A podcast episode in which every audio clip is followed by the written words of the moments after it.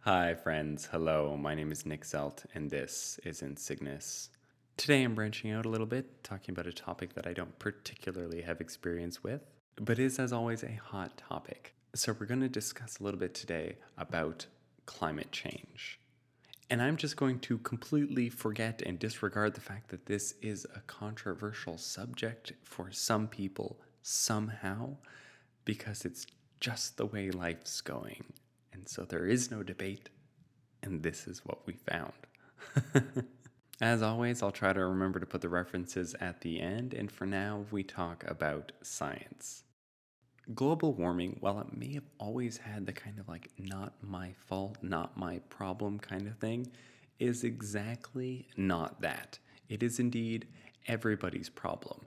And although humans have never been responsible with the future tense, when thinking about, oh, what about our grandkids? What about their kids? What about the world that we leave for them? How are we going to be okay? How are they going to live in the world that we've left them? We've always just not done well with that. We've never really thought ahead. Most human endeavors have always been for immediate gain, and we kind of need to turn that around. We need to do a little bit better on a few things. Not everything, most things you can do for you, you can do for you right now, but some things are going to have to be done for other people. Some things are going to have to be done for future generations. We're going to have to learn to be a little bit more selfless. So it's well accepted that Earth's temperature cycles. You've all heard of ice ages. It goes from being colder to warmer, and each of these cycles is given a name.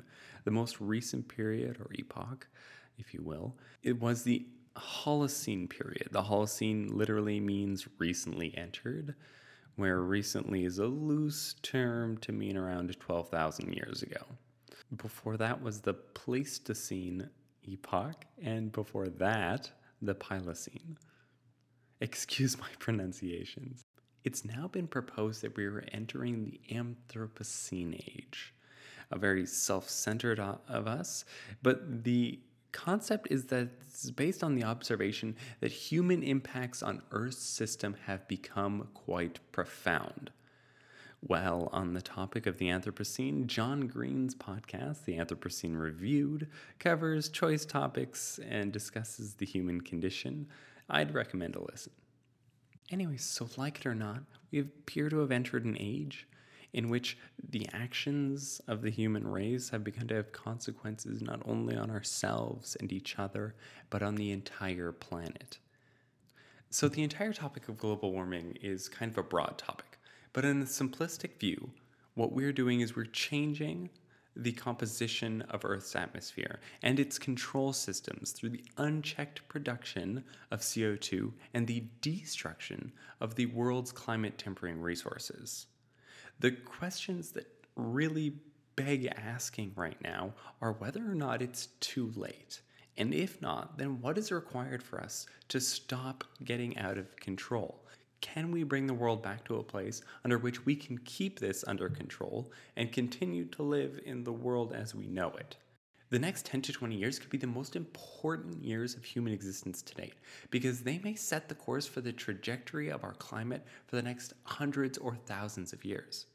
Without some form of intervention, if we continue as we are, our little blue planet may reach conditions that we have not seen for millions of years. Following climate trends, it's already thought that we've broken the normal cycle of Earth glacialization throwing Earth onto a new trajectory yet tested. No more cycling between ice age and a thawing period. A threshold has been postulated to exist at which humans will be powerless to halt the progression of global warming as biogeophysical feedback mechanisms are triggered and take over, things that may be more powerful than human influence on the short run. This threshold, while ultimately uncertain and difficult to calculate, is thought to be around warming of 2 degrees Celsius, because this is the point at which several tipping points are likely to be reached, which can cause an unstoppable domino effect and bring Earth to even higher temperatures. So while it is likely too late to get Earth back to where it was 200 years ago, a place we really may not even be willing to take it because of the sacrifices that would require. It would require the complete elimination and reversible of all climate change that we've caused so far. It may be possible still to coax Earth into a new, stable position of our own making. But such an endeavor would require the close and careful stewardship of our planet, a global, unified effort. With regard to tipping points, the dominoes of our warming cascade, there are many.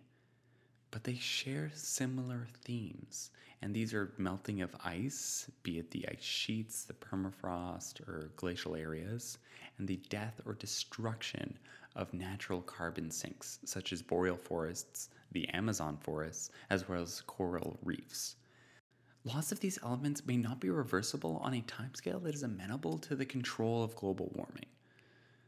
And given that many of these tipping points are likely to be reached at this marker, estimates of threshold of the point of no return are set at about 2 degrees Celsius above pre industrial temperatures. A point that we are quickly approaching, as we already see the ocean warming and thus expanding and ocean levels rising.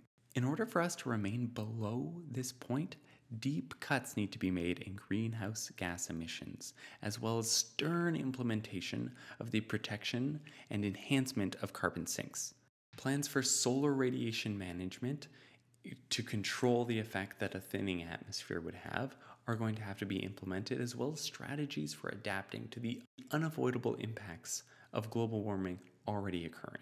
It will only be through these concerted efforts towards the careful stewardship of our rare little planet that we've been given so graciously by the cosmos that we may be able to avoid catastrophic disaster. Now, I'm not saying that all humans are ever going to get wiped out, that probably won't be the case.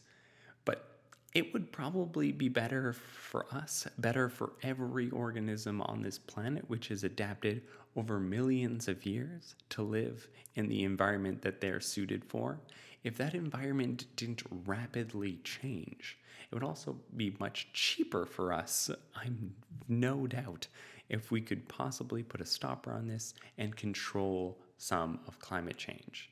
I fear what future generations will think of us if we are unable to galvanize all that is necessary to put Earth on a stable trajectory. They will look back on us and miserably shake their heads as they identify correctly that we saw what was coming as early as the 1970s, and yet nothing was done. Nothing was ever truly done, or far too little was done. And that's the place where we're at now. A project such as this, the stewardship of our planet, would require the kind of cohesiveness that first put the man on the moon, but on a much larger scale.